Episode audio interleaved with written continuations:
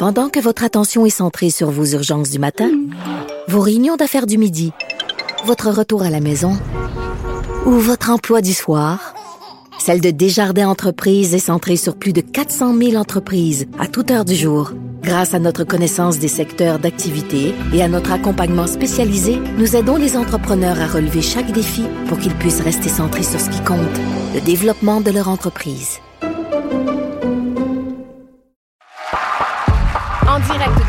De TVA à Montréal, c'est Le Monde à l'envers avec votre animateur Stéphane Bureau.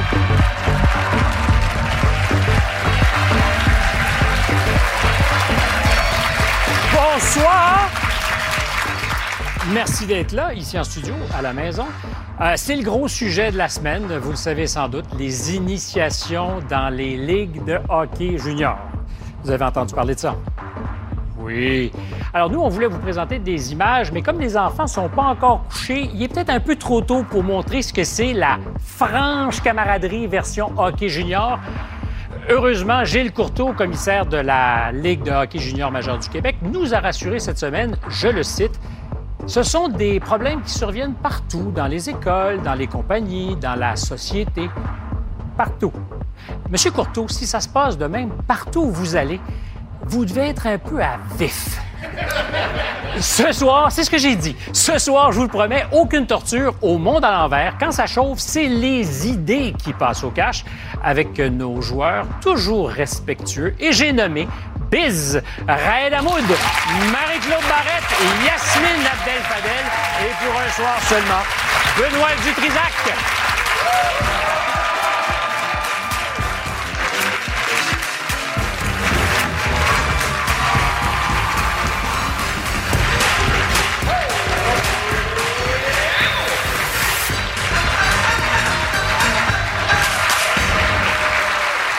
Bonsoir à tous. Bonne nouvelle, il n'y a pas de nouveaux joueurs, donc probablement pas d'initiation. Euh, sauf peut-être pour toi, euh, Attends, attends, Benoît. attends. Toi, toi, tu viens d'arriver à Québécois. Ah, Mais ça fait quelques semaines déjà. Ah, OK, c'est correct. Et j'ai peut-être eu mon J'ai initiation. mon t'es pas ruban pris. euh, pour euh, taper, mon duct tape là, en arrière. Si ça jamais ça te tente, une petite initiation, on peut se mettre en gang sur toi. C'est quand même extraordinaire, cette affaire. Je sens que tu as de l'appétit pour ça, toi aussi. Oui, ah, j'en reviens pas. C'est sorti naturel. Euh, euh, ne va pas plus loin parce Tantôt. que je vais commencer par euh, surtout faire le menu de la soirée. Un an après le convoi de la liberté, la colère est-elle nécessaire pour se faire entendre en démocratie? Violence dans nos écoles, la critique officielle en matière d'éducation, Marois Risky est avec nous. À vouloir être inclusif, est-ce qu'on banalise l'obésité? OK, alors on parle d'initiation ou de séance de torture. Et comme toujours, parce que c'est le monde à l'envers, les sujets qu'on va pas aborder ce soir. Alors, on parlera pas de l'ultime sanction à l'endroit de Vladimir Poutine. C'est pas une blague, la pharmaceutique Pfizer n'envoie plus de Viagra en Russie. On peut dire que les Américains tiennent la ligne dure. Mais est-ce que ça va être suffisant pour convaincre la Russie de se retirer avant la débandade à suivre? On parlera pas non plus des attaques gratuites qu'a reçues Victor Pelletier, qui, comme par magie, s'est retrouvé dans notre studio et on n'était pas au courant. Sur les réseaux sociaux, ces attaques, le candidat de la CAQ dans Saint-Henri-Saint-Anne a notamment été la cible de moqueries sur son âge et sa taille. La politique est vraiment le seul endroit où il est préférable d'être vieux et bedonnant que jeune et mince. Et dans un tout autre ordre d'idées, on ne parlera pas de Pierre Fitzgibbon qui a déclaré que le prochain président d'Hydro-Québec sera choisi par les ministres. Plus précisément, le ministre de l'Énergie, le ministre de l'Innovation, le ministre de l'Économie, le ministre responsable du développement économique régional et le ministre de la chasse aux faisans. Bref, Pierre Fitzgibbon. Et on parlera finalement pas du chanteur Jérôme Couture qui a changé de nom dans l'espoir de percer le marché américain. Il faut maintenant l'appeler, c'est encore une fois très sérieux, Jay Kutcher. Fait que pour ma carrière américaine, vous m'appellerez Steph de Desk. Et bienvenue au monde à l'envers, les amis. Merci d'être là. Euh, Raed, qui revient de voyage, on t'a perdu pendant quelques semaines parce que tu étais en Afrique à tourner des documentaires. Exactement. Je reviens de cinq pays africains. J'ai fini avec le Rwanda, qui, euh, qui vit, en fait, c'est le 30e anniversaire après le génocide. la 30e année, et c'est incroyable de voir ce pays d'où il est parti, où est-ce qu'il est rendu aujourd'hui. Il y a des problèmes politiques avec le Congo, etc., mais propreté, sécurité, technologie, il y a des drones qui livrent les médicaments partout dans le, dans le pays. Exactement comme Montréal, finalement. Exactement. C'est la description de Montréal que tu nous fais. Marie-Claude, semaine difficile, j'en conviens. Hein? Occupée, en tout cas, je veux Ouais. dire. euh, oui, difficile et, et je ne pensais pas recevoir autant euh, de messages. Écoute, euh, si moi j'ai annoncé ça parce que je voulais l'annoncer. Ça étant que ton Euh, émission mon dé- Oui, c'est ça, que mon émission n'est pas renouvelée, donc euh, que je n'ai plus, euh, que je ne serai plus là.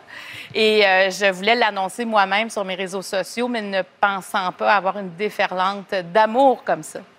Comme quoi, à toute chose, malheur est bon. Euh, ouais, mon père dirait euh, toute bonne chose a une fin.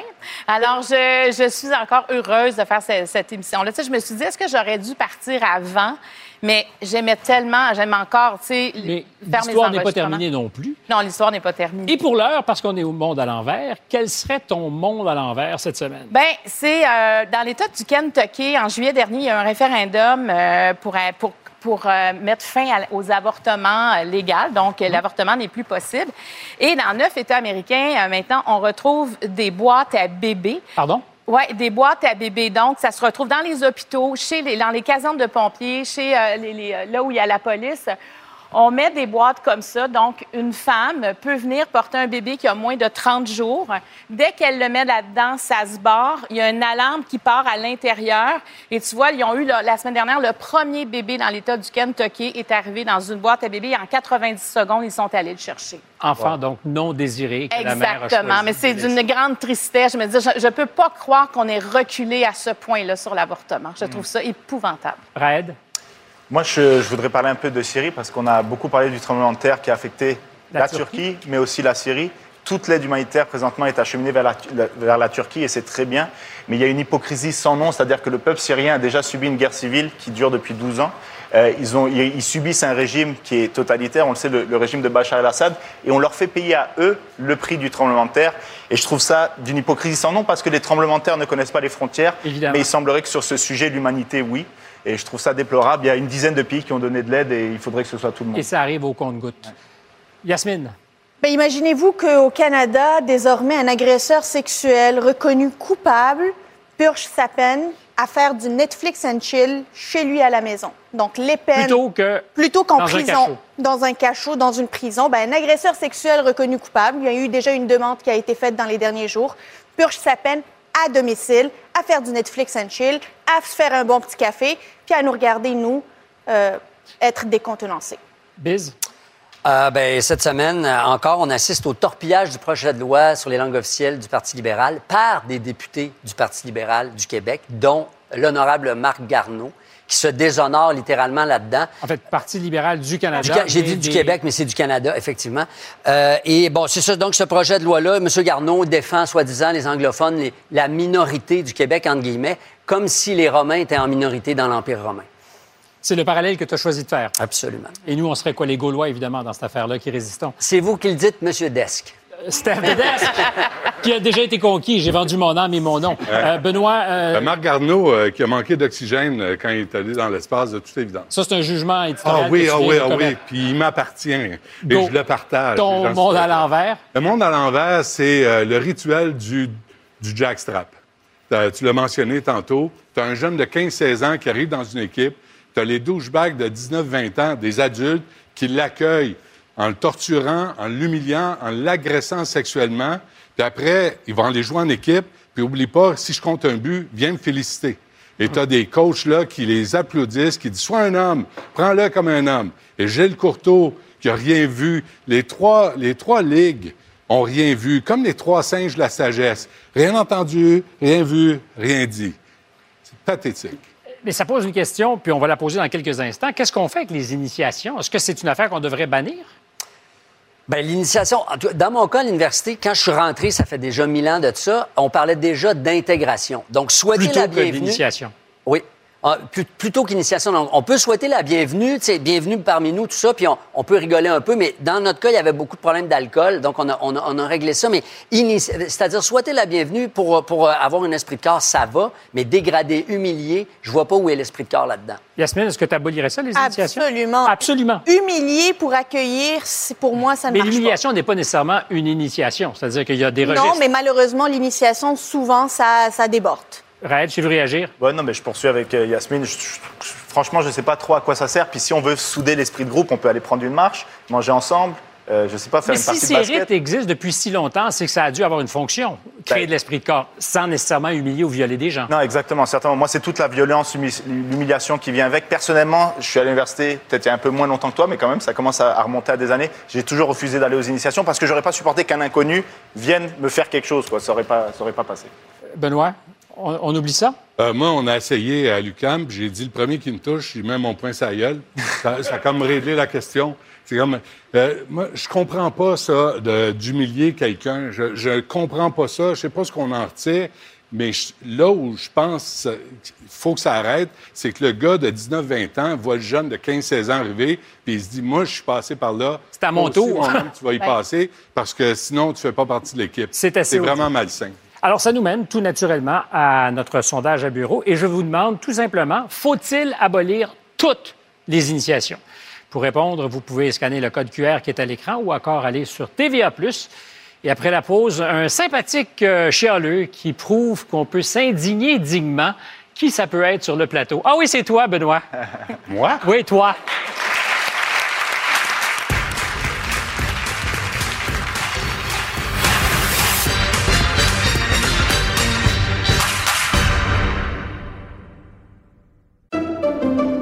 Pendant que votre attention est centrée sur cette voix qui vous parle ici, ou encore là, tout près ici, très loin là-bas, Celle de Desjardins Entreprises est centrée sur plus de 400 000 entreprises partout autour de vous. Depuis plus de 120 ans, nos équipes dédiées accompagnent les entrepreneurs d'ici à chaque étape pour qu'ils puissent rester centrés sur ce qui compte, la croissance de leur entreprise. Écoutez Stéphane Bureau à Cube Radio, chaque jour en direct dès 8 heures sur l'application ou le site cube.ca.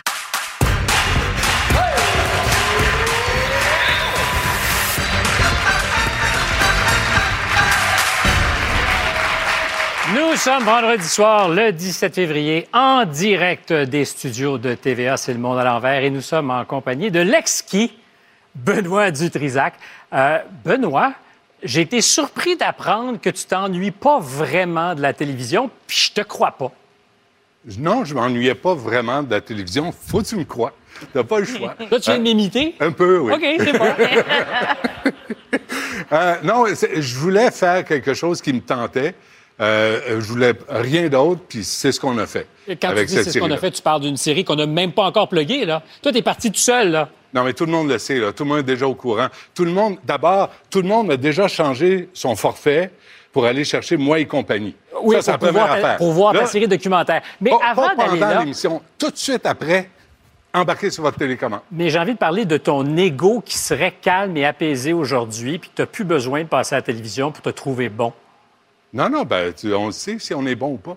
Alors, moi, je le sais, c'est correct. T'as pas besoin de ça? Non, c'est bon. Fait que demain matin, Hey, c'est une blague, là. Arrêtez, là. Non, mais on te croit, on te croit. Ben là. non, c'est pas ça. Non, c'est juste, faut que ça, pour moi, il faut que ça soit utile. Tu sais, je, je veux pas, je veux pas montrer ma famille, je veux pas montrer mon chien, je, ça me tente pas. Je veux pas, je- j'ai jamais embarqué dans les magazines, ça, ça me tente pas. Mais ça, ça, aborder un sujet, si tu juste moi qui voudrais jamais être prof, ben, je pars de moi puis je vais voir des gens qui sont profs ou qui ont abandonné la profession, puis pour comprendre, pour vérifier ce que je pense, si je suis un tarlat ou si ça a de l'allure. Puis il y a des fois où je suis un tarlat, puis il y a des fois ça a de l'allure. Mais tu une redoutable machine de promo parce qu'avant même que je te pose des questions, tu fais la question et la réponse et euh, tu nous parles de ton show. Euh, si tu moi? Et on va changer de place. Eh ben, avec plaisir. J'apporte mes.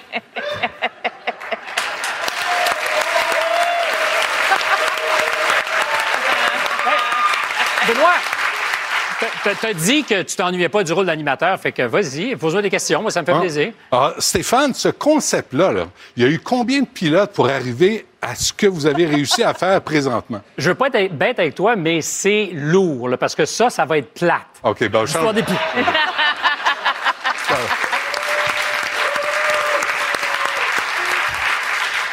Alors, blague à part, parce qu'on n'avait Oui. pas ré- répété ce moment de divertissement absolu, euh, ta série documentaire, six épisodes? Huit. Huit épisodes.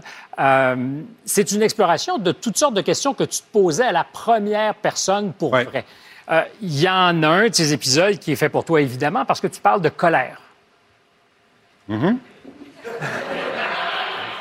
Ben, tout à l'heure, tu faisais les questions et les réponses. Je te laisse aller avec le mot Ben, colère. non, j'ai appris ma leçon. J'attends la question. Euh, non, mais c'est pas tout, tout le monde pense que je suis toujours en colère. Puis, euh, c'est lassant, tu sais. c'est- Puis Chris, c'est pas vrai! Non, mais, mais non, c'est juste ça. Puis c'était c'était une impression. Et on est même allé tester ma voix à l'Université de Montréal pour voir. ce que Et puis effectivement, dans ma voix, il y a quelque chose de colérique. Alors, j'ai beau parler doucement, Marie-Claude. Mais vrai, Mais ça marche pas. ce que tu dis, parce que tu te mets en scène, c'est Ouais. qu'il y a aussi peut-être un lien avec la manière euh, avec laquelle tu as été élevé. Euh, Ouais, ton ouais. père, qui était peut-être colérique. Oui, oui, non, c'était rough. On est quatre gars chez nous, puis euh, mon père s'amusait à me faire fâcher quand j'étais petit. C'était comme, ah ouais, là, vas-y. Puis, puis c'est- c'est- ça m'a toujours resté. Puis j'ai cette réaction-là, tu sais, être colérique sur, sur commande, là, tu- tout ça, c'est faux. Ça, c'est de la bullshit. Et tu Mais disais que faut- tu étais provoqué? ben, il me provoquait pour me, me craquer un peu, puis il trouvait ça drôle. Ça a marché. Il riait, tu sais, ça l'amusait. Mais moi, ça m'a, ça m'a comme troublé. Mais ce rapport-là la colère, moi, il y a des fois, c'est sain. Tu sais, dans l'épisode, euh, j'étais sur place quand il y a eu la manifestation contre l'État iranien par des femmes qui prenaient Mhm. po- position. Et là, tu entendais une saine colère. Pas une colère de violence, une colère où on veut que les choses changent. Une colère comme on a connu lors de la révolution féministe, la révolution sexuelle. Et ça, c'est une, colère qui est, qui est utile, qui est nécessaire. Mais il y a des colères, quand tu casses tout, quand tu provoques les gens, quand tu leur pètes la gueule, qui te donnent, qui te donnent rien. Même si des fois ça te tente. Moi? Oui, parce que. Pas, pas tant. T'es pas fin. T'entretiens le mythe. Non, mais tu, tu le dis, en fait, à un moment donné, je, je sens que je vais perdre patience, même avec les réseaux sociaux. Tu t'es Ah mis de côté parce que Ouais. tu es trop impulsif. Non, oui, mais j'ai envoyé quelqu'un. Comment? J'ai envoyé chier quelqu'un sur les réseaux sociaux, puis j'ai dit non. C'est con. Un, c'est con de ma part. Je peux m'exprimer autrement. Mais deux, c'est futile. Puis, euh, puis dans l'épisode, c'est juste moi qui est accro aux écrans, Dominique Carpin vient raconter à quel point il y a un, vendredi soir avec sa femme et il est sur son, son téléphone, il chicane avec un bozo qu'il connaît pas. Puis sa femme est là, puis elle dit Hey, Je suis là devant c'est toi. vendredi soir, on est ensemble. Puis il raconte qu'il donne le bain à son petit gars de 3 ans. Puis à un moment donné, son, il- son petit de 3 ans, il dit Papa, l'eau est froide. Puis il a le nez dans son téléphone. Alors, dans, écoute, la série, là, on a plein d'affaires demain. Moi et compagnie, forfait. Non, qu'est-ce que. Il y a certainement quelqu'un dans l'Empire qui va aimer ton pitch. Euh, Est-ce qu'il y a des moments où tu t'es dit, parce que tu es père de quatre enfants, ce que je suis, ma colère, je pourrais la transmettre et ça peut être inquiétant? C'est ça, c'est, c'est comme une infection, tu sais. Puis, moi, moi il y a des fois, j'ai été en colère devant mes enfants. Sarah est là, ma fille, puis elle, va vous le dire, tu sais, j'ai, j'ai de la misère à gérer la colère. Puis il y a des fois, même un peu, ça a l'air pire que c'est à cause de la voix, à cause de toutes sortes d'affaires. Puis à chaque fois, c'est comme, il est trop tard de le rattraper. Mais est-ce que tu vois dans le regard des autres que ça provoque ta colère? Ben, euh, ça- ça- mais je suis pas toujours en colère, tu sais. Non, mais quand tu l'es, parce que ça fait peur Ouais, ouais, ça aux fait gens, peur. la colère. Ça fait peur. Ça fait peur. Moi, j'ai vécu ça aussi quand j'étais petit, puis puis t'essayes de l'arrêter, tu sais, parce que c'est une, chaîne de, de violence, puis t'essayes de l'arrêter, puis j'essaie de l'arrêter, puis il y a des fois, je l'échappe. Encore aujourd'hui, je l'échappe. Mais, je- mais sincèrement, je- le documentaire, on le fait pour dire la vérité. Que je pourrais dire, oh non, j'ai tiré, j'ai été en thérapie, j'ai tiré des leçons, puis maintenant, je suis zen. C'est pas vrai. Mais ce que pas vrai. j'ai. Mais je fais de mon mieux. Ce que j'ai mis dans le documentaire, c'est que tu as une invitée, prof de yoga, euh, qui dit par ailleurs, sans colère, il n'y a rien qui change. Ben, c'est vrai. Guillemets euh, ouverts et fermés. Ouais. Euh, c'est donc que ça peut avoir une valeur. On verra après la pause, parce qu'on parle euh, du convoi de la liberté qui euh, se tenait il y a un peu plus d'un an. Dans leur cas, comme dans le cas d'autres manifestations, est-ce que la colère est nécessaire pour faire bouger les choses? Après la pause.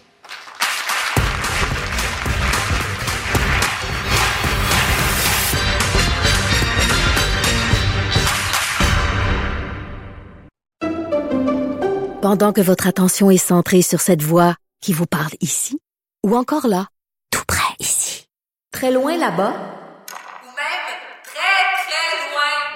Celle de Desjardins Entreprises est centrée sur plus de 400 000 entreprises partout autour de vous. Depuis plus de 120 ans, nos équipes dédiées accompagnent les entrepreneurs d'ici à chaque étape pour qu'ils puissent rester centrés sur ce qui compte, la croissance de leur entreprise.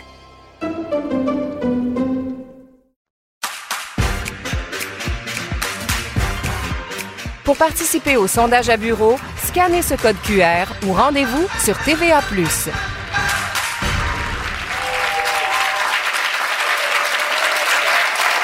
Le rapport de la commission Rouleau sur les mesures d'urgence est sorti aujourd'hui même, un an après le convoi de la liberté qui avait, vous vous en souvenez, paralysé Ottawa pendant trois bonnes semaines. On s'en souvient aussi, les manifestants en avaient contre les mesures sanitaires. C'est pas la première fois que des citoyens sont en colère, mais est-ce que toutes les, est-ce que toutes les colères se valent?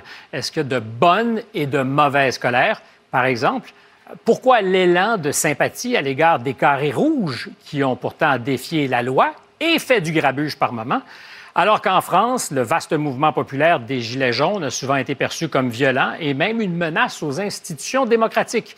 Comment expliquer que tous les débordements violents associés au mouvement Black Lives Matter aient plus ou moins été considérés comme un dommage collatéral acceptable au nom de la belle cause, alors que nos camionneurs, les camionneurs du fameux convoi de la liberté, ont dès le début été classés dans le groupe des réactionnaires dangereux, violents, qui rêvaient de prendre d'assaut le Parlement. Alors ce soir, nous posons la question, est-ce que la colère est nécessaire pour se faire entendre en démocratie? Est-ce que toutes les colères se valent? Et pour ajouter à la discussion, on a la chance d'avoir un invité, une invitée spéciale, l'analyste politique Hélène Buzetti, dont le petit essai Plaidoyer pour l'extrême centre est sorti hier en librairie. On l'accueille.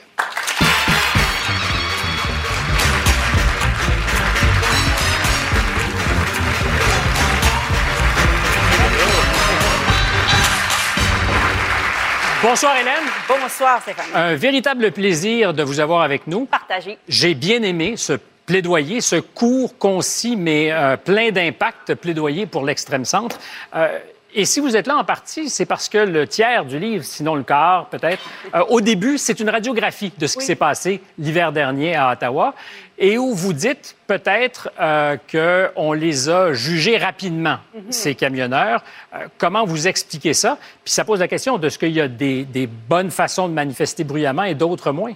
Mais parce que toute la thèse de mon livre, c'est le fait que on a de la misère à se parler de plus en plus en société. On, on, a, on a pris l'habitude de catégoriser les gens, leur apposer des étiquettes et tout de suite, quand on fait ça, on les caricature, on les met dans un clan ou dans un autre. Et là, si vous n'êtes pas dans le bon clan, eh bien, on vous écoute ou on ne vous écoute pas.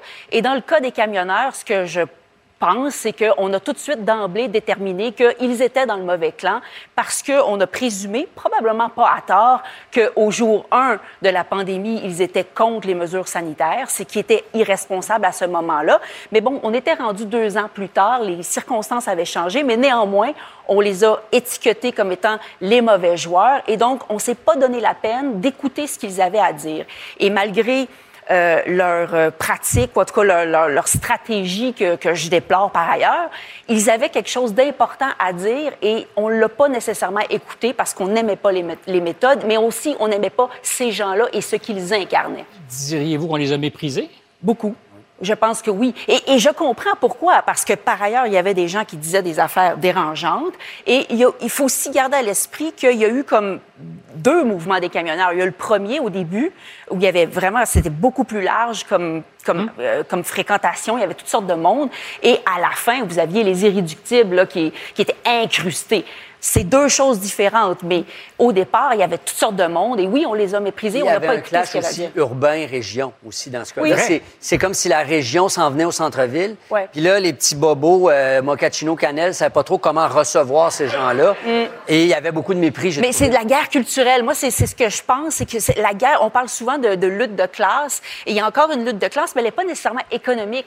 C'est pas nécessairement. On, on dit souvent, ah, c'est les laissés pour compte de la mondialisation, ceux qui s'en sont pas bien tirés. C'est pas nécessairement économique parce que je trouve que c'est plus col blanc contre col bleu, et donc nécessairement un peu Et ville ville versus- contre les campagnes. comme- contre les campagnes, les régions. Mais les cols bleus ne sont pas des gens qui n'ont pas d'argent. Là. Souvent, ce sont des gens qui gagnent bien leur vie, mais c'est deux modes de vie qui ne se parlent plus. Mais je termine sur la question que je posais.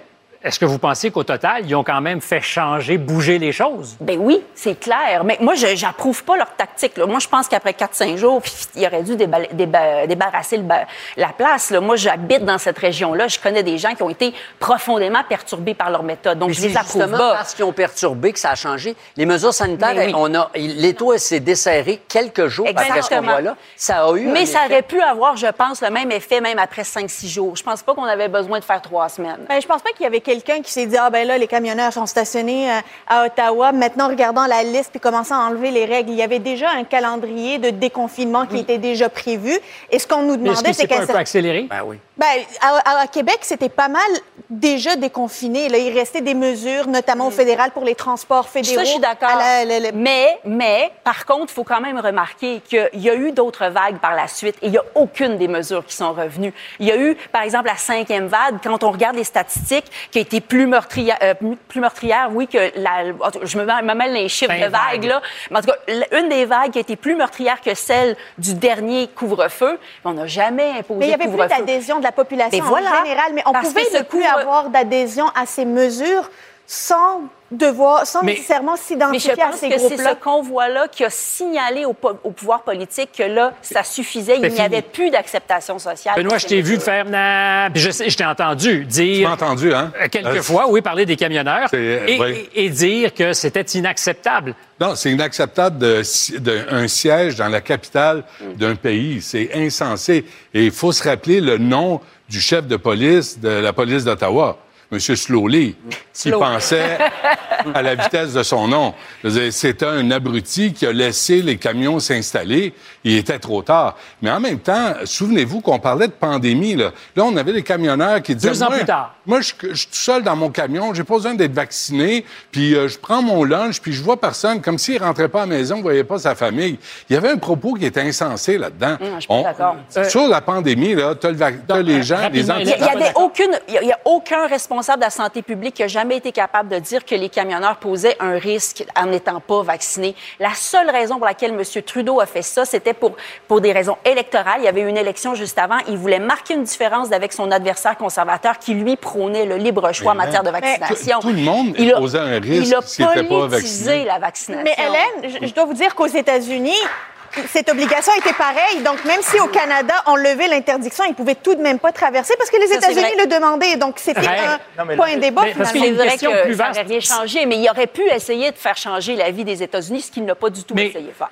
Ils ont J'ai- pas ouvert les frontières après que nous, on les ait ouvertes. Donc, je pense pas que sur cette question-là, ils auraient changé. C'est vrai. Mais- Je veux profiter du tremplin de ce qui s'est passé l'an dernier pour reposer ma question. En démocratie, est-ce que voter, c'est assez? Parce qu'on se dit, Hey, j'ai fait mon devoir citoyen, je suis allé voter. Or, des changements souvent se font après. Je regarde la France en ce moment, on manifeste en masse. C'est souvent très bruyant pour, euh, ben, pour s'opposer aux un- changements sur des retraites. C'est un moteur, c'est un moteur social, je veux dire, indéniable. Là, tout ce qu'on a entendu depuis tout à l'heure, c'est des points de vue idéologiques. hein. Chacun a amené son point de vue à soi. L'important, c'est pas qu'est-ce que ces gens-là avaient à dire, c'est est-ce qu'ils ont le droit de faire ce qu'ils ont fait. Et visiblement, oui, puisqu'il y a un rapport qui est en train d'être construit autour de ça. Pourquoi est-ce qu'on a voulu les interdire, etc.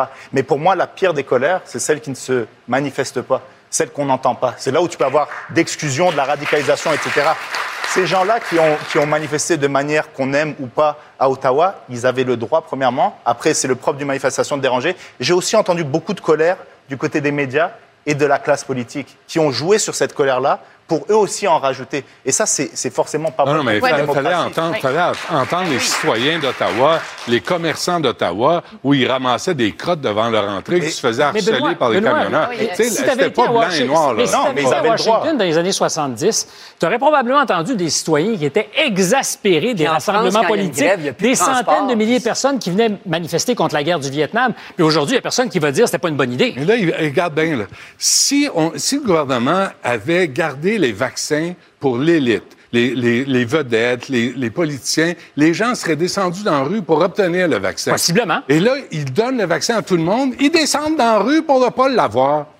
Oui, mais Non, ça, c'est contre tes valeurs, mais ils ont droit. la Pas juste le vaccin, c'est c'est le qui était couvre-feu aussi. Le couvre-feu, c'est grave. Restreindre Oui, mais- les libertés individuelles. Mais ça, c'est pas fédéral, Ben par non, exemple. mais il y avait beaucoup mais de la confusion dans ce qui était politisation- Il y fédéral en a sur notre plateau de la confusion. On va y aller un- une voix à la fois. Euh, puis j'ai envie qu'on aille au-delà des camionneurs parce que c'est le principe même de ce que c'est que de manifester. Parce que les carrés rouges, ils ont dérangé du monde, ils ont fait beaucoup Oui, mais ils de n'ont bruit. pas fait peur tant que ça. Ils ont cassé, Ils par ont exemple. cassé. ben- Quand ils ont cassé, là, Charest a accepté de rencontrer les leaders Mais, moi, je, uniquement. mais, tu sais, quand on parle des camionneurs, entre autres, il y a des gens qui ont eu peur aussi. Ils sont restés là longtemps. Il y avait l'état de siège a duré longtemps. Ils étaient au même endroit.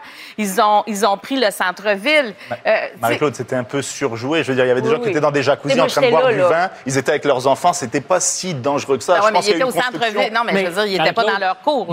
Il s'entend, dans son ils livre- étaient dans la rue. Là. Hélène, dans son livre, donne un exemple Oui. qui est assez amusant. Le premier premier ministre Trudeau raconte Ben oui, le premier ministre, il se rendrait tous les jours au Parlement. Et comment s'y rendre puisqu'il n'y a qu'une seule voie et celle qui était bloquée par les camionneurs? Ben, il y allait à pied, déguisé un petit peu avec une casquette, puis ses gardes du corps étaient en arrière, en marchant en arrière de lui. Il n'y avait pas de danger. Je suis pas en train de dire que ces gens-là n'ont pas été agressants, surtout le soir. C'est vrai qu'il y a eu des, des certaines personnes qui pas ont... respectueux dans tout. dans- Mais pas dans- tout le temps, pas tout le monde. C'est Mais est-ce qu'on a qu'un mouvement de peinturé manifestation, manière, par euh, définition, c'est respectueux? La réponse est souvent non, non? Ça dérange. Et, et qu'est-ce que Mais- les enfants faisaient là, d'ailleurs? hein?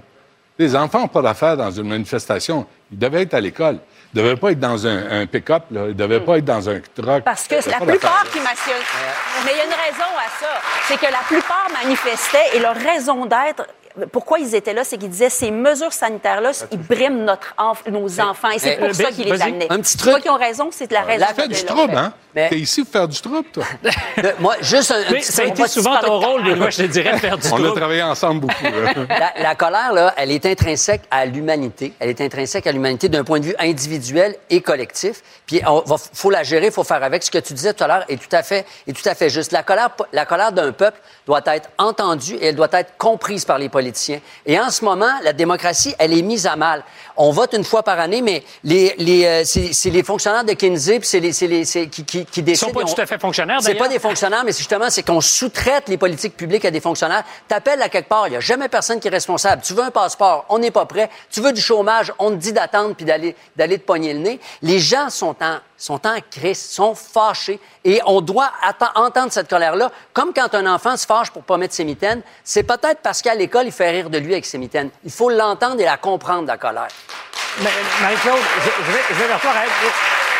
Ah non, non, mais, pas ta face, Marie-Claude. Ma ah, face, c'était, Mais, euh, mais elle disait, mais bon, Non, mais- Biz, mais tu es- que- Alors, je te pose Oui. une question à Oui. nouveau. Euh, Black Lives Matter. Oui. Je disais tout à l'heure, la cause, tout le monde était favorable. Or, des centaines de millions en dommages sur la propriété, souvent dans des quartiers très pauvres. Puis des centaines de millions, c'est peut-être des milliards, des blessés, euh, des morts aussi dans ces manifestations. Pourtant, le niveau d'indignation n'est pas le même.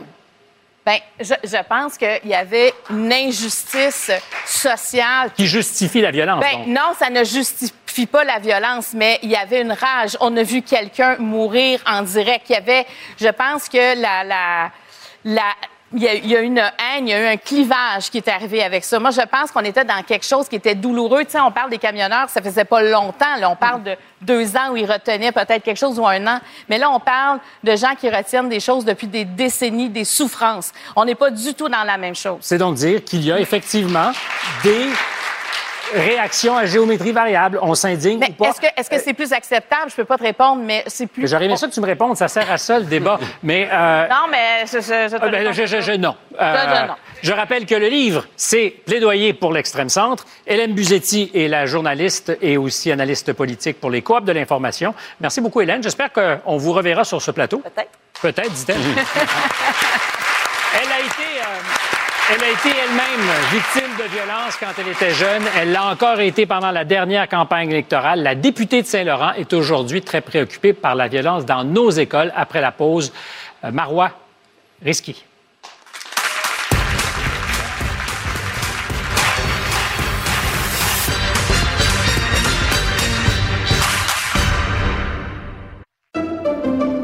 Pendant que votre attention est centrée sur cette voix qui vous parle ici, ou encore là, très loin là-bas, Ou même très, très loin. Celle de Desjardins Entreprises est centrée sur plus de 400 000 entreprises partout autour de vous. Depuis plus de 120 ans, nos équipes dédiées accompagnent les entrepreneurs d'ici à chaque étape pour qu'ils puissent rester centrés sur ce qui compte, la croissance de leur entreprise.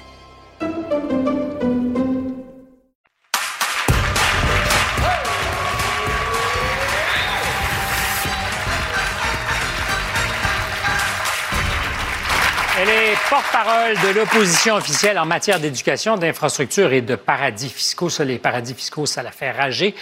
On l'a dit, un peu tête de cochon. Moi, je dirais que c'est une députée qui a du chien, capable de sortir les dents. Une bête politique qui ne pratique pas la langue de bois. Elle rigole, c'est bon signe. Marois Risky, bienvenue.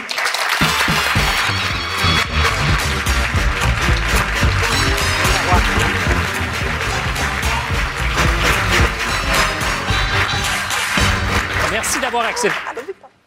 Vous vous connaissez? Ben oui, euh, je sais très bien c'est qui, effectivement. Ben, je pense qu'il fait du placement publicitaire. Il est en campagne. Là, on va être obligé, on va être obligé d'accueillir tous les autres candidats dans le studio pour leur montrer la face. Euh, Marois, il se trouve que vous n'êtes pas en campagne, donc on peut parler sans aucun problème avec vous. Euh, D'abord, sur la question de la violence, je ne veux pas qu'on en abuse, mais ça a de l'importance pour la suite de notre conversation. Je l'ai appris grâce à Benoît, d'ailleurs, avec qui vous aviez fait une entrevue il y a quelques années. Ça vous interpelle à la première personne. Et moi, j'ai retenu de l'entrevue une chose, puis ça s'est pas beaucoup développé. Vous parliez de votre père, Mhm. qui a été très violent, et d'un été où il vous mettait en cage. Pas en cage, dans une cave. Dans une cave? Oui, alors euh, c'était un été euh, qu'effectivement, euh, la première fois que j'en ai parlé, c'était avec Benoît Dutrisac. Puis quand j'ai terminé l'entrevue, je suis rentrée dans, dans une petite boule à la maison en pleurant.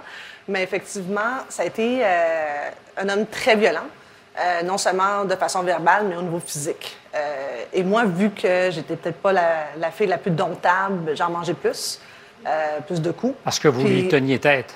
oui, puis, puis c'est sûr que cet été-là a été très difficile parce que je passais ma journée dans une cave. Et quand il venait, c'était juste pour me tabasser. Euh, Est-ce que c'est des choses qu'on oublie ou qu'on essaie d'oublier ou qui restent toujours très présentes? Mais moi, c'est que j'ai le bonheur facile. Puis il y a une photo de moi que à l'école, euh, je souris, puis il était fâché. Il, dit, il voulait que je reprenne la photo parce qu'il dit, je veux pas te voir sourire. Puis Mais c'est ça la force, Ouais. c'est d'imposer le sourire à ceux Oui. qui veulent nous voir pleurer. Exactement. Mais je- j'en ai pleuré, là. Il y a, il y a des soirs là, que je pleurais. Puis, euh, c'est pas normal quand tu as 4 ans que tu dis à ta mère, faut qu'on s'en aille avant qu'il te tue, là. Puis moi, c'était très tôt, j'avais compris une chose quand j'étais petite, c'est que mon père n'était pas une personne normale. Ça, je l'avais compris très rapidement. Alors, je tenais à ce qu'on en parle parce qu'on va parler de. C'est malheureux, mais ça, ça a défrayé les nouvelles depuis quelques jours de violence à l'école. Puis, quant à moi, c'est un peu le monde à l'envers. Puis, on viendra sur les profs, mais c'est le monde à l'envers quand euh, les élèves font peur aux profs, y compris de jeunes enfants. C'est pas un enjeu partisan. C'est pas la libérale que je veux euh, interviewer aujourd'hui. Comment on fait pour euh, rétablir l'équilibre? Est-ce que c'est possible? Est-ce que- est-ce qu'un gouvernement est même capable de faire ça? On n'a pas le choix, on doit le faire. Puis moi, il n'y a aucun enfant qui va naître violent. La- les enfants, là, quand ils naissent, moi, j'aime en avoir un, là, il sourit tout le temps, il est heureux, les, les bébés sont heureux. Mais la violence, ça s'apprend. On, on devient violent. Euh, par les ex- exemples qui sont autour de nous. Mais la On peut famille compte. La famille, là, est le premier éducateur d'un enfant. Donc, si un enfant euh, est violent, c'est parce qu'il a vu ça dans son milieu le plus rapproché. Puis souvent, ça peut être à la maison. Euh, puis des fois, dans mon cas, l'adolescente, c'était moi qui t'ai rendu l'adulte dans la maison. Alors, il y a des enfants qui ont besoin d'aide. Puis malheureusement, c'est que les adultes qui sont autour d'eux ne sont pas là pour les aider. Je vais revenir à l'école, mais parce que vous revenez sur votre histoire, comment on fait pour que ce qui est nécessairement des mauvais souvenirs euh, se canalise en autre chose que votre propre colère, parce que vous avez dû en avoir, oui. à soit aujourd'hui joyeuse? Ben moi, j'ai consulté. Là. Au radeau cégep, là, j'avais vraiment consulté. Je voulais comprendre euh, pourquoi que des fois, j'avais une colère à l'intérieur de moi. Puis, c'est que j'avais un sentiment d'injustice qui m'habitait. Puis ce sentiment d'injustice, c'est pas par hasard que par la suite, je suis devenue avocate. J'ai compris qu'il fallait que j'aille à la défense, puis que j'étais capable d'encaisser malheureusement les coups, que j'avais une forte tendance à encaisser malheureusement. Euh, mais aujourd'hui, par exemple, quand moi j'étais euh, au secondaire 3, là, je travaillais en plein le soir. Je revenais à la maison à minuit 30. Euh, je prenais le transport en commun. Puis quand je manquais mon dernier autobus, je marchais jusqu'à la maison. Puis le lendemain, en secondaire 3, ben, j'étais cernée à l'école. Mais aujourd'hui, j'ai interpellé le ministre. On va déposer un projet de loi sur l'encadrement des travails des mineurs pour les protéger. Alors, tu sais, c'est quelque chose que je suis capable de dire. Je le fais parce que je sais que les enfants, des fois, n'ont pas le choix de travailler pour aider leur mère à payer le loyer. Mais ça, c'est pas normal. Et si c'était à refaire, vous auriez préféré? J'aurais préféré qu'on on ait un système là, qui s'assure qu'il n'y a pas d'enfants qui travaillent durant la semaine scolaire. surtout Que- pas jusqu'à minuit et demi? Ben moi, je travaillais, jusqu'à 23 heures. Mais après ça, il fait que je calcule la caisse. Je travaillais dans une épicerie. Puis il fait que je cours prendre le métro, prendre mon dernier autobus. Puis si je le manquais, je marchais. Le monde à l'envers, c'est aussi euh, des professeurs qui, deux fois plutôt qu'une, mettent enceinte une de Mhm. leurs élèves. Vous avez choisi d'interpeller le ministre de l'Éducation, M. Drainville, qui ne l'a pas vu venir, la question. Euh, Est-ce que pour vous, c'est c'est normal? Ben, le monde à l'envers, ce sont les adultes qui décident aussi de détourner le regard. Le monde à l'envers, ce sont des adultes qui ont préféré peut-être congédier un enseignant au lieu de le dénoncer pour protéger leur réputation. Le monde à l'envers, là, ce sont ceux-là qui auraient dû accompagner cette jeune fille quand elle avait 15 ans au poste de police. C'est ça le monde à l'envers. Le monde à l'envers, c'est quand un enseignant en 2020 dénonce à sa direction d'école et au son centre de service scolaire, puis son centre de service scolaire décide qu'il n'y a pas de matière à plaindre parce que ça s'est passé il y a 20 ans. Non, je m'excuse, il n'y a pas de prescription lorsqu'un acte criminel a été commis. Puis depuis 1988 au Canada, toute personne en situation d'autorité qui a une relation avec un mineur commet une infraction au sens du code criminel. Alors moi, je ne trouve pas ça normal que lorsque j'ai un parent qui en 2022, là, au mois d'août, écrit à l'école, au centre de service scolaire, leur demande d'enquêter sur cette personne avec des dates précises, vraiment documentées comme plainte, de dire non, on en regarde ailleurs, il n'y a pas de plainte, passez, il n'y en a, il y en a Mais- pas de problème, puis c'est moi qui est obligé de déposer une plainte pour que finalement les gens se réveillent puis décident d'enquêter. Mais il y a ce vieux proverbe qui, qui ne dit mot consent. Est-ce que vous avez l'impression que c'est ça? Ben, c'est Qui pire ont que choisi ça. de regarder ailleurs, c'est ça? Et on- non, ça, moi, je- c'est qu'on dit qu'il n'y a plus personne d'imputable. Les gens, là, ont oublié que leur titre, donc si vous êtes directeur général d'un centre de service scolaire, là, c'est bien beau de dire que vous êtes DG, là, mais c'est pas juste votre titre qui, qui est important, c'est les actions que vous allez poser et surtout là-dedans, l'inaction. Pourquoi que ces gens-là sont encore en poste? Vous voulez changer les choses. Ben oui, c'est la raison pour j'ai fait le soir politique. Moi, c'était pour lutter contre les paradis fiscaux. Puis là, je, je suis en éducation, puis je m'amuse, j'ai du fun, j'ai du Mais plaisir. c'est quoi les chances que vous puissiez changer les choses dans le Parti libéral? Puis c'est pas ironique, ma question. Ben, j'ai- à date, honnêtement, j'ai quand même bousculé beaucoup, puis j'en ai eu des impacts. Mais pensez-vous que vous allez gouverner un jour? Ben, je suis pas venue uniquement pour gouverner. Là, On puis- peut donc influencer positivement sans être ministre, c'est ce que vous dites. Exactement. C'est euh, sûr que si tu choisis des bons combats, euh, puis que tu prêtes ta voix à des vraies causes importantes, puis moi, je- c'est pas mon siège qui m'importe, c'est la cause que je défends. Et vous êtes très ouverte à l'idée de collaborer avec d'autres. C'est pas une affaire partisane, comme je le disais tout à l'heure. Si quelqu'un a une bonne idée, vous, vous êtes prêt à... Oui, les gens riaient de nous là, au début, là, quand que moi puis Véronique Yvon puis Christine Labrie, on travaillait ensemble. Ils disaient, ils t'offront pas la run. Mais on a été là, capable de travailler ensemble. Puis on l'a vous fait avez sans toffé autre- la run. Oui. Puis euh, les gens, en fait, d'arrêter dans la rue pour dire hey, bravo, vous êtes parmi les rares que vous êtes inspirantes en politique parce que vous allez pour défendre des enfants qui n'ont pas de voix au chapitre. Il nous reste une minute, ça va aller vite. Euh, vous avez failli être député fédéral du comté de Saint-Laurent. Ils voulaient pas de moi. Ben là, Madame Lambropoulos a fait parler d'elle. Est-ce que vous avez des malaises quand vous entendez vos collègues libéraux, Marc Garneau par exemple, se prononcer sur euh, la loi sur les langues officielles? Ben, honnêtement, je suis pas la préfète de discipline du Parti libéral du Canada, mais je rappelle qu'ils voulaient pas de moi, alors j'ai reçu de bonne chance avec Emmanuel Ambropoulos. Mais c'est...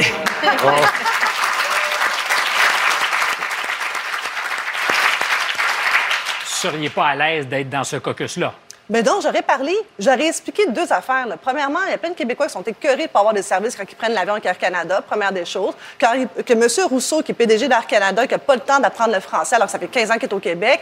Moi, ma mère, malheureusement, elle avait une job, elle avait quatre enfants, puis c'est drôle, elle a quand même appris le français. Quand même. Euh, Est-ce que vous serez candidate à la direction du Parti libéral Non. du Québec? Non? Non. Oh, OK, d'accord, Non. c'est clair. On reviendra peut-être là-dessus. Euh, non? Non. Après la pause, au nom de la diversité corporelle, est-ce qu'on banalise l'obésité? À tout de suite.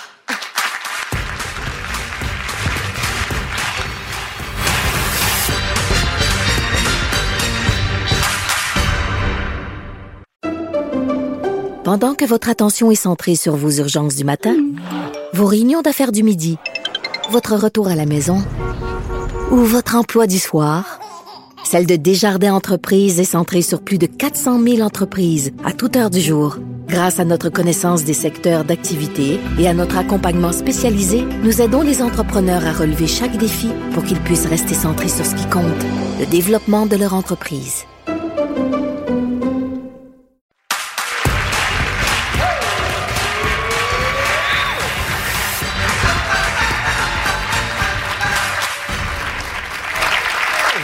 29% des Canadiens étaient obèses en 2021 et la tendance est à la hausse. C'est pas rassurant. On peut parler d'une autre épidémie.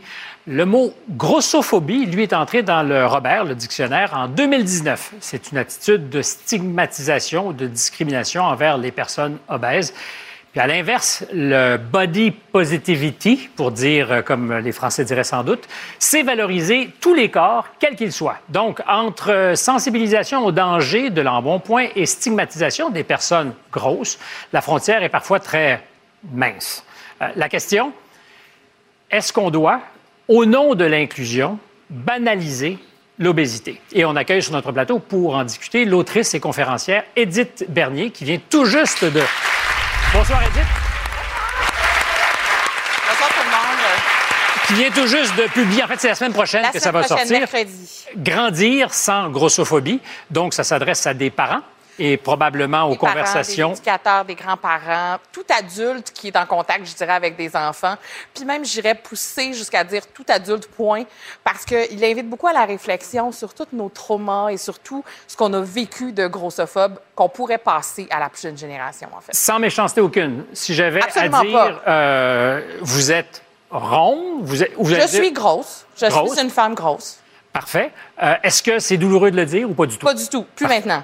Ça l'a déjà Parce été. que c'est un chemin. Moi, les mots, par exemple, comme embonpoint, comme obésité, c'est des mots qui me font grincer des dents, je vous avoue, parce que c'est très médicalisant, c'est très pathologisant.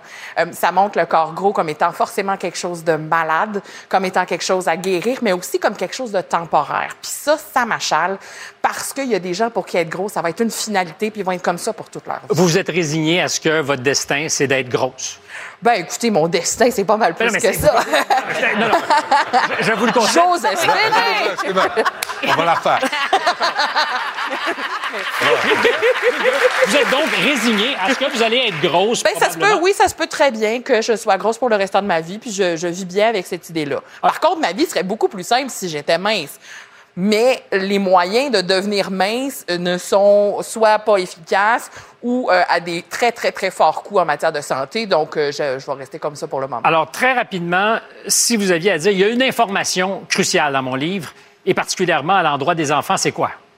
ça serait en fait, c'est important de construire le, sens de la confiance en soi des enfants sur d'autres choses que leurs apparences, mais aussi que le développement de préoccupation à l'é- à l'égard de l'image corporelle, ça commence très jeune. On parle de 4, 5, 6 ans. Alors, c'est tellement vrai que l'Association des pédiatres américains qui dit il faut agir, il faut être même brutal, c'est-à-dire qu'il faut s'occuper des enfants très tôt, à 2, 3 ans, s'il y a de l'embonpoint, euh, il faut intervenir, il faut même offrir des médicaments à 8 ans, puis même suggérer des chirurgies bariatriques à 13 ans. Euh, donc, Aucun instant. c'est Ah pas. On pourrait partir le débat tout de suite, je pense. Ben, c'est- mais c'est certain. Donc, eux, ils disent quand tu risques l'obésité, il faut t'en parler très tôt, quitte à te bousculer un peu. Vous n'êtes pas d'accord avec ça? Ben, en fait, ce que je pense, c'est que, bon, de un, quand, on, quand vous vous dites est-ce qu'on banalise l'obésité, euh, Vraiment pas. En, en ce moment, croyez-moi, on ne banalise pas l'obésité parce que je le sais à toutes les fois que, chez- que je sors de chez nous, je sens le regard des gens. Je vois à quel point ma vie est plus compliquée juste parce que je suis une femme grosse. Euh, je veux dire qu'on ait ou pas de problème de santé et qu'il ne soit ou pas lié à notre corps gros. Je pense que l'important en ce moment, ça devrait pas être de mettre l'emphase sur le poids, mais de mettre l'emphase sur le développement des saines habitudes de vie, sur bien manger, sur bouger plus, peu importe la grosseur, c'est avantageux pour tout le monde. Yasmine, parce que la, la table est mise. La table est mise pour le débat. Euh, est-ce que, parce que c'est la question que je posais, est-ce que justement au nom de l'inclusion, on est peut-être euh, moins vigilant sur les questions d'obésité et est-ce qu'on a des conversations qu'on repousse avec des enfants? Je ne sais pas ce qui se passe avec toi. Ben, moi, ça, ça me fait peur, le fait qu'on ne veuille pas dire aux enfants des choses qui sont à toute fin utile évidentes. Et là, je m'explique. Être gros, être grosse, être en surpoids, nommons les mots comme on veut, ce n'est pas une identité. On ne se définit pas par je suis gros ou je suis mince. Le poids n'est pas une identité. C'est une condition de santé. On sait. Ben, c'est un facteur un de risque pour bien une- des maladies. Donc, c'est une condition. Parmi plein d'autres. Je pense parmi plein beaucoup d'autres. Mais c'est une condition médicale qui fait partie des facteurs de risque? Non, parce qu'une condition médicale, forcément, est un sous-entend un problème de santé. Il y a plein de gens qui sont gros qui n'ont aucun problème Bien de santé. mais je dis. Donc, c'est pour ça qu'il ne faut pas associer ça à la maladie tout de suite. Quand on est diabétique, on fait de l'hypertension, on va. On peut être mince Mais- aussi. mais- Bien sûr qu'on peut être mince, mais on regarde dans les facteurs de risque les plus habituels et le surpoids en fait partie. comme le tabagisme, comme la- la- l'absence d'activité Exactement. physique. Mais il y a euh, personne qui choisit. J'ai l'impression qu'elle va nous passer au cash ce soir. Moi, je suis prête. Benoît va Mais m'aider. moi, je trouve ça, grave. Parce qu'il faut faire Qu'est-ce qui est attention. grave? Ben, de, de dire que c'est une condition médicale. Il faut faire attention. Euh, parce- Personne n'a dit ça sur le plateau. Là. Ce- ce- Ceci étant dit, l'Association Ben, des c'est pas- pédiatres... c'est Ben, qu'elle vient de oui, dire. oui, c'est une condition. C'est- c'est ce que une j'entends. condition. Oui, oui, non, mais je le dis Oui, ouvertement. elle le dit. C'est une condition médicale, mais Donc, ce j'étais aux abonnés absents pendant cette minute. Oui, t'as- t'as t'as fait un voyage astral, quelque chose comme ça, je sais pas, mais... C'est à chacun ses conditions. À hein. chacun ses conditions. Mais c'est parce que je, je, je trouve qu'on on a vite des préjugés. Dire, OK, il est gros, il mange mal, non, il va être malade. Tu sais, je veux dire, faire de l'insomnie aussi, c'est pas bon pour la santé. Boire du vin aussi, c'est pas Bien bon pour la... sûr. Mais tu sais, je pense que faut le- c'est la personne qui est en, en embonpoint qui est grosse. Parce que je pense que le mot gros est dit, faut se le fait dire mal à du monde Moi, je pourrais pas dire que quelqu'un t'es grosse. Je suis pas bien avec ça. Si tu le dis de toi-même, je Oui, suis à l'aise. absolument. Ben moi, dire que t'es grosse, j'ai comme l'impression que je viens Mais il y a beaucoup de, de- trauma qui vient avec le Ouais, terme de aussi. On ne se racontera pas puis- d'histoire. Puis, tu sais, moi, on pourrait pas me dire que j'ai une condition de santé, je, je, vais- je vais pogner les nerfs. Tu comprends? Mais c'est un facteur Parce de que risque, j'ai le droit d'être qui? Ben oui, mais des facteurs de risque, il y en a que ça, tous. des Dans facteurs ma de voiture, risque. c'est un facteur Mais, de mais risque Marie-Claude, aussi que je me rends. c'est insultant de dire condition médicale? Quelqu'un qui est diabétique, puis il dit qu'il est Ben, diabétique, il est en train de s'insulter? Mais non, mais c'est bas. Non, moi, Je vous arrête une fraction de seconde, ouais. Parce que non. probable- Oh, non. Mais... Alors, on est... Il est, il est Deux- passé deux- 9 heures, je vais te dire, OK, t'es couillon, mon vieux. T'as pas de courage. Euh, parce que Deux y a un épisode dans ta série où tu as dit... OK, c'est correct, je vais me mettre en bédaine, je vais aller voir le médecin Absolument. parce que, euh, ben, je suis pas nécessairement à l'aise dans mon corps. Non, a- non, non, non, pas ça. à l'aise? J'ai j'ai 20 livres de trop, j'ai 61 ans, puis je vous emmerde. Tu sais, euh, qu'est-ce que tu veux faire? Mais, mais, je, mais deux affaires. L'histoire de grossophobie, moi, je- il y a un aspect positif à ça, c'est les jokes de gros. Les jokes de grosses, là, ça, ça suffit. Ça fait son temps. Merci. Ça, ça fait son temps. Et comme les jokes de Merci. gay, les jokes. Parfait. Moi, je viens, je viens de l'époque où c'était courant. Hey, le gros, hey, le, tu sais, puis le fif, le- tout ça, c'est un vocabulaire qui est à bannir. Heureusement, c'est parfait. On a évolué. Mais c'est de l'intimidation, tu sais, carrément. Parce que l'affaire, c'est qu'avec ta grosseur aussi, tu sais, à la rigueur, ton homosexualité, tu peux la cacher. À la rigueur, euh, ton âge, tu peux essayer de le camoufler. Ta grosseur, c'est public. T'as- t'as- t'as- tu ne peux Ouais. rien dire, tu ne peux rien faire. Mais- Et ça filtre automatiquement Le les regard. interactions et le regard des gens. Mais dans cet épisode-là, euh, sur l'immortalité, où je veux être immortel, c'est euh, le, le cardiologue euh, Junot qui me dit que l'obésité mène au cancer, l'obésité mène aux maladies cardiaques. C'est prouvé. On peut pas dire que tu es en Ben, non, mais ce est-ce qui que- mène, c'est dangereux. c'est des facteurs de risque, comme le tabagisme, comme l'inactivité physique. Mais- mais c'est c'est pas pas- un chemin de non, risque. mais il y a personne qui Non, faut- encourage Non, l'obésité. faut Ben non. non c'est pas de la grossophobie. C'est dangereux pour le cœur, c'est dangereux pour, c'est pour le, le Non, Être fâché aussi, c'est pas bon pour le cœur. Benoît. Non, mais... non, mais... Edith, Est-ce que, est-ce qu'un médecin, est-ce qu'un médecin qui dit, c'était beau, ça recommence, j'ai adoré l'image. Oh! C'était beau. C'est pas vrai qu'il est en colère. Dans le Ben fond, il non, cherche, je les, sais, il ben, cherche les colleux. Euh, mais est-ce que. Est-ce que je pense qu'il y a euh, une petite préférence pour les femmes en rond? Mais il a- T'as dit qu'il était passé 9 heures! T'as dit qu'il était passé 9 heures! Il est absolument passé 9 heures. Et moi, je dis, vous faites ce que vous voulez dans vos vies, hein, après 9h30. En attendant, un médecin qui euh, dit à un parent ou aux parents, votre gamin, il y a un problème. là. Il fait de l'embonpoint ou il y a un risque et j'ai même envie de lui en parler pour qu'il soit conscientisé. Est-ce que c'est de la grossophobie, ça? Ça dépend. Y a-tu des problèmes de santé qui sont déjà C'est parce liés que au poids? tu les prépares, ces problèmes de santé. Mais ça, qu'à- pas nécessairement des habitudes de vie. C'est ça. C'est pas en disant à quelqu'un ton IMC. D'ailleurs, l'IMC est contesté absolument par les nutritionnistes, Qu'est-ce que médecins. l'IMC? C'est L'indice de masse l'indice corporelle. de masse corporelle. Moi, j'aimerais ça connaître l'in- l'indice de, marque, euh, de masse t'as corporelle pas de- un de mot à dire. Duvernay-Tardif. Biz, 38, t'as pas le droit de 38 parler, biz. toi. Non, mais moi, considéré Moi, c'est un bon exemple. Moi, je suis, je suis mince ou même maigre euh, par, à cause de mon métabolisme. Je peux manger un C'est pas un choix de vie. Non, c'est pas moi qui ai choisi. Je peux manger un baril de Crisco, je prendrai pas une seule ligne. J'ai pas choisi. Et quand je vais à l'épicerie, il y a personne qui me juge parce que je mets des cochonneries dans mon panier. Ça, c'est la vérité. Après ça, euh, le poids d'une personne, ça dépend d'une in- d'une infinité de facteurs. No- ben, son historique personnel. C'est dé- c'est démontré qu'un petit enfant, par exemple, ou une jeune femme ou un jeune gars qui a été abusé sexuellement, il va bouffer, il va bouffer pour pro- se protéger littéralement des agressions. Ça, ça c'est arrivé. Ça dépend aussi de, la- de ta génétique, de ton métabolisme. Ça dépend de ta richesse. Ça dépend du- de l'endroit où tu habites. Si tu as un désert alimentaire, si tu peux t'approvisionner en, nourriture. Ça dépend d'un ensemble de facteurs. Ça dépend aussi de tes hormones. Ça dépend. La ménopause, ça dépend de la, un physique. Mais, mais quelqu'un, mettons, qui pèse 600 livres, qui est pas bien dans son corps, puis qui veut maigrir, il a besoin beaucoup plus qu'on l'aide qu'on le méprise. Oui. La, la- la question, c'est est-ce qu'on banalise? Prends les transports en commun, prends un avion, tu vas voir que non, absolument pas. Tu peux pas. Tu as un, un schéma tu sais, dans lequel tu peux rentrer. Si tu en sors, il y a un problème. D'autres choses dont, dont ça dépend, c'est la société dans laquelle on habite. Il y a plein de sociétés dans lesquelles avoir plus de poids, c'est c'est être plus valorisé, C'est être valorisé. plus désirant, désireux, désirable. Et je pense, juste pour finir là-dessus, c'est oui, il y a un danger peut-être lié à la santé, d'être, d'avoir plus de poids, donc euh, d'être gros ou grosse, mais la, la- la pire chose dans la vie, c'est d'être épais ou épaisse. Puis cette association-là de piédade dont tu as parlé, euh, c'est un peu le cas. Exactement. Edith, Oui? clairement, on ne parle pas à une épaisse. Euh, Mot de la fin. Mot de la fin, ben écoutez, moi je pense que le jour où on pourra dire qu'on a banalisé l'obésité, ça veut être peut-être être le signe qu'on va avoir commencé à accepter les personnes grosses et euh, commencer à euh, avoir plus de d'infrastructures pour euh, pour nous accueillir. Et ça va Et je pense décomplexer que et ça va décomplexer les gens et ça va probablement les les, a- les amener à adopter justement ces meilleures habitudes de vie là qui en ce moment Oui. ils sont empêchés parce qu'ils ont honte d'aller au gym, de faire de- du sport, de courir dans la rue. Et donc voilà, moi c'était ça mon mot de la fin. Bravo. Edith, Edith Bernier, un gros merci. Euh, je vous ai demandé euh, au sondage à bureau cette semaine s'il fallait abolir les initiations. Euh, toutes les initiations. Vous avez répondu assez massivement oui à 88% non à 12% Euh, Vous serez donc d'accord pour dire que un bâton de hockey devrait toujours être dans les mains du joueur, jamais à l'intérieur du joueur.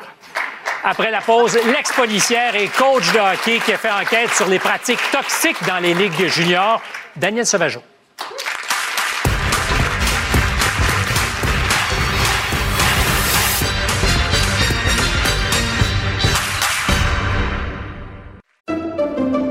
Pendant que votre attention est centrée sur vos urgences du matin, vos réunions d'affaires du midi, votre retour à la maison ou votre emploi du soir, celle de Desjardins Entreprises est centrée sur plus de 400 000 entreprises à toute heure du jour.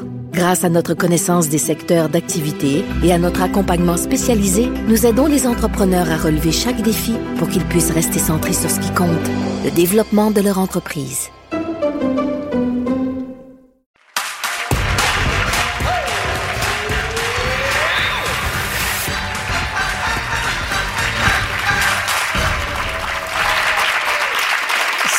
Clairement pas un vendredi léger. Les mots que je vais employer, humiliation, agression, viol, torture.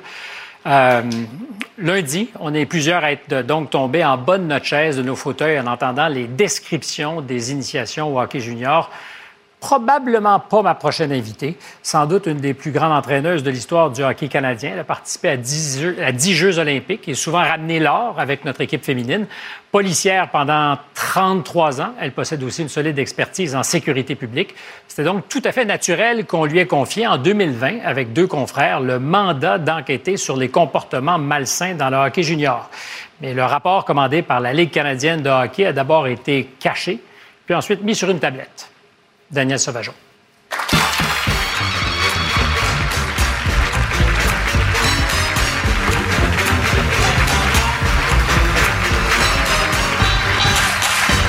Bonsoir, Daniel. D'abord, ça me fait très plaisir de vous retrouver. Même parce chose que pour moi. Ça remonte à loin. 98, Nagano, avec les filles de l'équipe de hockey. On apprenait à découvrir le hockey féminin. Que de beaux souvenirs. Euh, je vous précise aussi que votre équipe, les Carabins, qui jouent en ce moment, est partie de la game. Deuxième prolongation, donc euh, c'est pas gagné ou c'est pas perdu. J'aurai peut-être les résultats dans l'oreille un peu plus tard. Mais parlons de choses plus sérieuses. Euh, ce que nous avons lu dans les journaux cette semaine, vous le saviez, vous?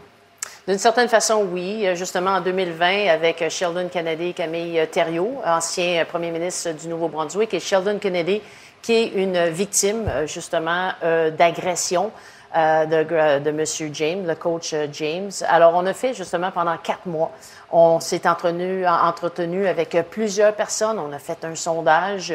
Et ce qui en est ressorti, c'est que le harcèlement et l'intimidation dans la Ligue canadienne de hockey, ça existe. Les agressions. Les agressions, par contre, notre, il faut faire quand même euh, attention d'une certaine façon. Nous, on s'est penché sur les, le harcèlement et l'intimidation. Alors, le mandat était quand même assez bien euh, Défini. défini. Parce qu'ils ne voulaient pas aller au bout de la vérité. Est-ce que c'est pour ça, on se pose euh, effectivement euh, la question d'une certaine façon, est-ce qu'on voulait aller plus loin? Est-ce qu'on voulait justement vérifier ce qui avait été mis en place d'abord en 2000 et ensuite en 2015? Beaucoup de politiques qui, de BC à Terre-Neuve, euh, sont similaires, mais qui ne sont pas intégrés, ne sont pas nécessairement suivis. Et on sait que dans les étapes, justement, ce qui mène à ce qu'on parle aujourd'hui, davantage cette semaine, lorsqu'on ferme les yeux sur l'intimidation, lorsqu'on ferme les yeux sur le harcèlement, bien, ça continue parce que les adultes, certains adultes, ont fermé les yeux. Cette semaine, il y a 60 organisations qu'on demandait à vous parler parce que votre parole est importante. Il se trouve que vous, êtes avec nous ce soir. Euh, puis je veux profiter de l'occasion parce que je comprends, la position n'est pas facile pour vous. D'une certaine façon, euh, non.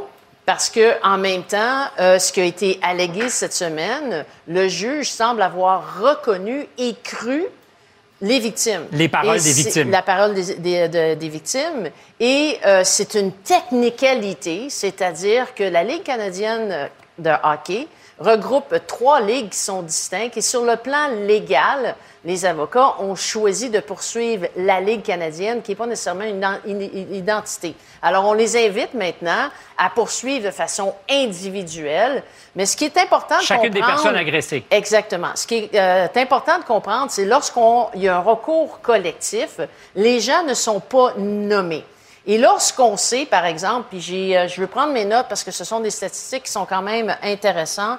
On a sondé quand même lors de ce rapport 31 directeurs généraux, 59 entraîneurs, 98 membres du personnel, 212 familles d'accueil. Ce sont des gens importants autour de nos jeunes, 259 joueurs. joueurs. Lorsqu'on leur a demandé s'ils avaient été témoins d'événements qui avaient été rapportés dans les médias, les directeurs généraux ont dit oui à 10% les coachs à 10% le staff à 15% les joueurs à 26 et les familles à 17% Autres, là, ça monte, les, familles et les joueurs vont jusqu'à dire oui, on a été témoins de 45% euh, d'intimidation. Et lorsqu'on leur demande, est-ce que vous l'avez rapporté? Est-ce que vous avez rapporté ces gestes-là? Les coachs disent à 62% non. Les staffs, 61 non. Les joueurs, 82% non. Et les familles, à 76% non. Donc, les impacts du harcèlement et de l'intimidation ont des. euh, L'impact est important et grave. Mais Daniel, vous avez été policière. Oui. Vous savez ce que c'est. Quand on entend ce genre de témoignage, est-ce que ça vous donne envie, vous, de dire il faut aller jusqu'au bout parce Il- qu'il y a quelque chose qui sent pas bon? Parce qu'il y a une chose de ne pas, euh, de, de tenter de ne de, de pas rapporter, mais il y a des victimes. Les gens qui l'ont vu deviennent aussi des victimes parce que l'impact est, grave sur ces gens-là aussi. Et aujourd'hui, ben, on regarde ce qu'on on n'a pas voulu rapporter au lieu de dire les victimes ont fait quoi avec elles? On fait quoi avec ces jeunes? Comment, comme adultes, on a le, le devoir de l'aider. Lorsqu'on choisit de faire du sport, on a le devoir de l'aider. Et malheureusement, ce qu'on entend, c'est qu'il y a peut-être des choses qui, se sont passées. Peut-être. Peut-être, parce qu'il faut que Daniel, ce soit entre vous et moi- allégué. Ben, Daniel, Daniel, OK, je comprends la nuance légale. Je comprends très bien que ça peut encore aller en cours. Euh, Est-ce qu'on vous a fait taire quand vous avez fait votre rapport d'abord? Est-ce qu'on vous a demandé de ne pas commenter et de rien dire? Non. Vous êtes On donc- avait, on avait euh, quand un certain mois, jusqu'au temps que le rapport euh, a été rendu public, on avait effectivement, on, on se devait de laisser à la Ligue de rendre le rapport euh, public. Ça a été rendu public 14 mois après Mais il son n'était pas, il dépôt. était pas super volontaire pour rendre le public le rapport. C'est que le rapport a été demandé d'abord et avant tout par les avocats qui ont porté le rapport euh, au niveau du, du, euh, du recours collectif. Le rapport a été déposé. On a été aussi rencontrés, mais de façon progressive. Lorsqu'il y a du harcèlement et de l'intimidation, on sait, les experts nous ont dit que ça pouvait mener à ce qu'on a entendu cette semaine. Qu'est-ce Et- que vous me dites, là? Que ça, ça- ça tient la route? Parce que ça fait six minutes qu'on se parle, puis je veux absolument pas vous mettre dans une position impossible. Mais si j'étais à la maison, je dirais, qu'est-ce qu'elle nous dit? Elle, elle a fait enquête. Elle a été coach. Elle connaît le milieu. C'est comme si vous disiez 76% des familles n'ont rien dit, 61% des coachs n'ont rien dit. Qu'est-ce que vous dites pas?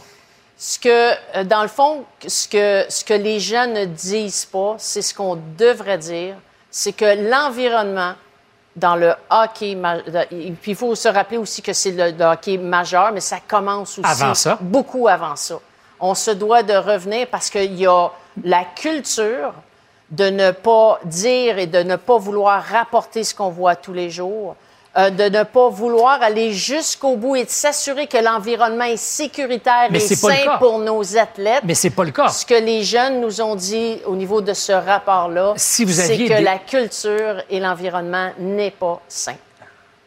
N'est pas sain. N'est pas sain. Donc, quand on dit qu'on peut s'être fait violer dans une initiation, c'est possible. Le juge a cru ces jeunes-là. Fait que votre Oui, réponse, c'est fiez-vous au juge parce que je suis derrière le juge. C'est que les- le juge a ne pas poursuivi le rapport, le, le recours collectif dû à une technicalité. Je sais que tu veux parler, il nous reste 30 secondes. Croyez-vous, M. Courteau, quand il dit je ne savais pas, je ne savais rien? Le patron de la Ligue junior majeure du Québec. Oui ou non, vous- on le croit? Pardon? Est-ce que c'est possible de ne pas le croire? De le croire, Est-ce que c'est possible de, que à ce niveau-là, il y a des choses qui ne lui, lui ont pas été rapportées? Oui, c'est possible, mais il y a des gens qui sont au courant de ce qui se passe Mais- à tous les jours dans la Ligue junior majeure du Québec et dans le hockey en général. Je suis désolé parce qu'il y a clairement euh, matière. J'aurais voulu que ça soit plus candide, Daniel. Je comprends, je comprends. Euh, c'est inquiétant. Si vous aviez eu des enfants, est-ce que vous seriez confortable à les envoyer jouer dans la Ligue euh, de hockey junior majeur?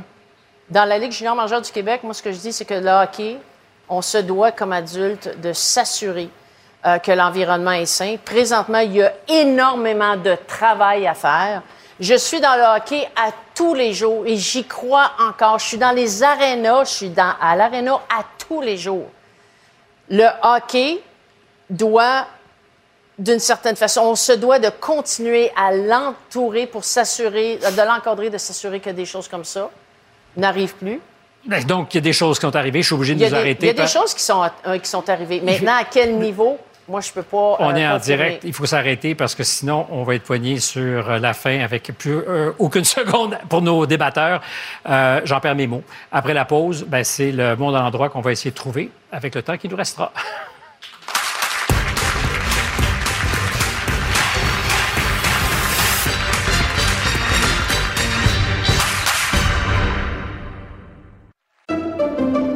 Pendant que votre attention est centrée sur cette voix qui vous parle ici, ou encore là, tout près ici, très loin là-bas, Ou même très, très loin. Celle de Desjardins Entreprises est centrée sur plus de 400 000 entreprises partout autour de vous.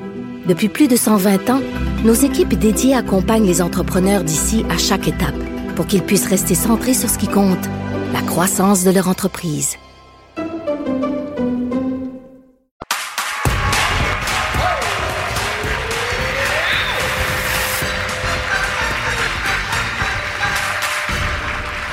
En studio pour remettre le monde à l'endroit après avoir patiné fièrement dans les dernières minutes. Un peu sa bottine à la fin dans mon cas, mais c'est comme ça. Euh, Biz, monde à l'endroit? Monde à l'endroit, euh, je suis allé voir euh, Riopel Symphonique hier. J'étais d'ailleurs croisé. Peut-être devant moi. Marie-Claude était là aussi. Wow, c'était magnifique. C'était extraordinaire, un geyser de beauté, la rencontre de deux génies, le plus grand peintre du Québec, le plus grand mélodiste du Québec, Serge Fiori, à qui on a donné un beau jouet, un orchestre symphonique magnifique pour le centième anniversaire de- du plus grand peintre québécois, Jean-Paul. Geyser de beauté. Marois Risky, jeune femme brillante qui est là pour les bonnes raisons, passionnée, politicienne, nouvelle maman. Il nous en faudrait plus. Hum, ça, c'est un vrai beau monde à l'endroit. Benoît, est-ce que tu as aimé ça? As-tu trouvé J'ai ta place? ça. Malgré tout ce qu'on dit à ton sujet, c'est pas vrai. Et, et je confirme aussi pour ceux qui nous écoutent, euh, tout ce qu'on dit au sujet de Benoît est fondé. Euh, est-ce, que, est-ce que tu vas venir jouer peut-être un jour avec, Avec nous? plaisir. Ça sera un vrai bonheur de te retrouver sur le plateau.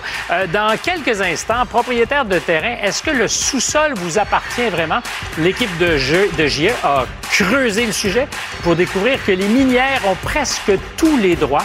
C'est dans quelques instants. On se retrouve, nous, vendredi prochain. À tous, bon week-end!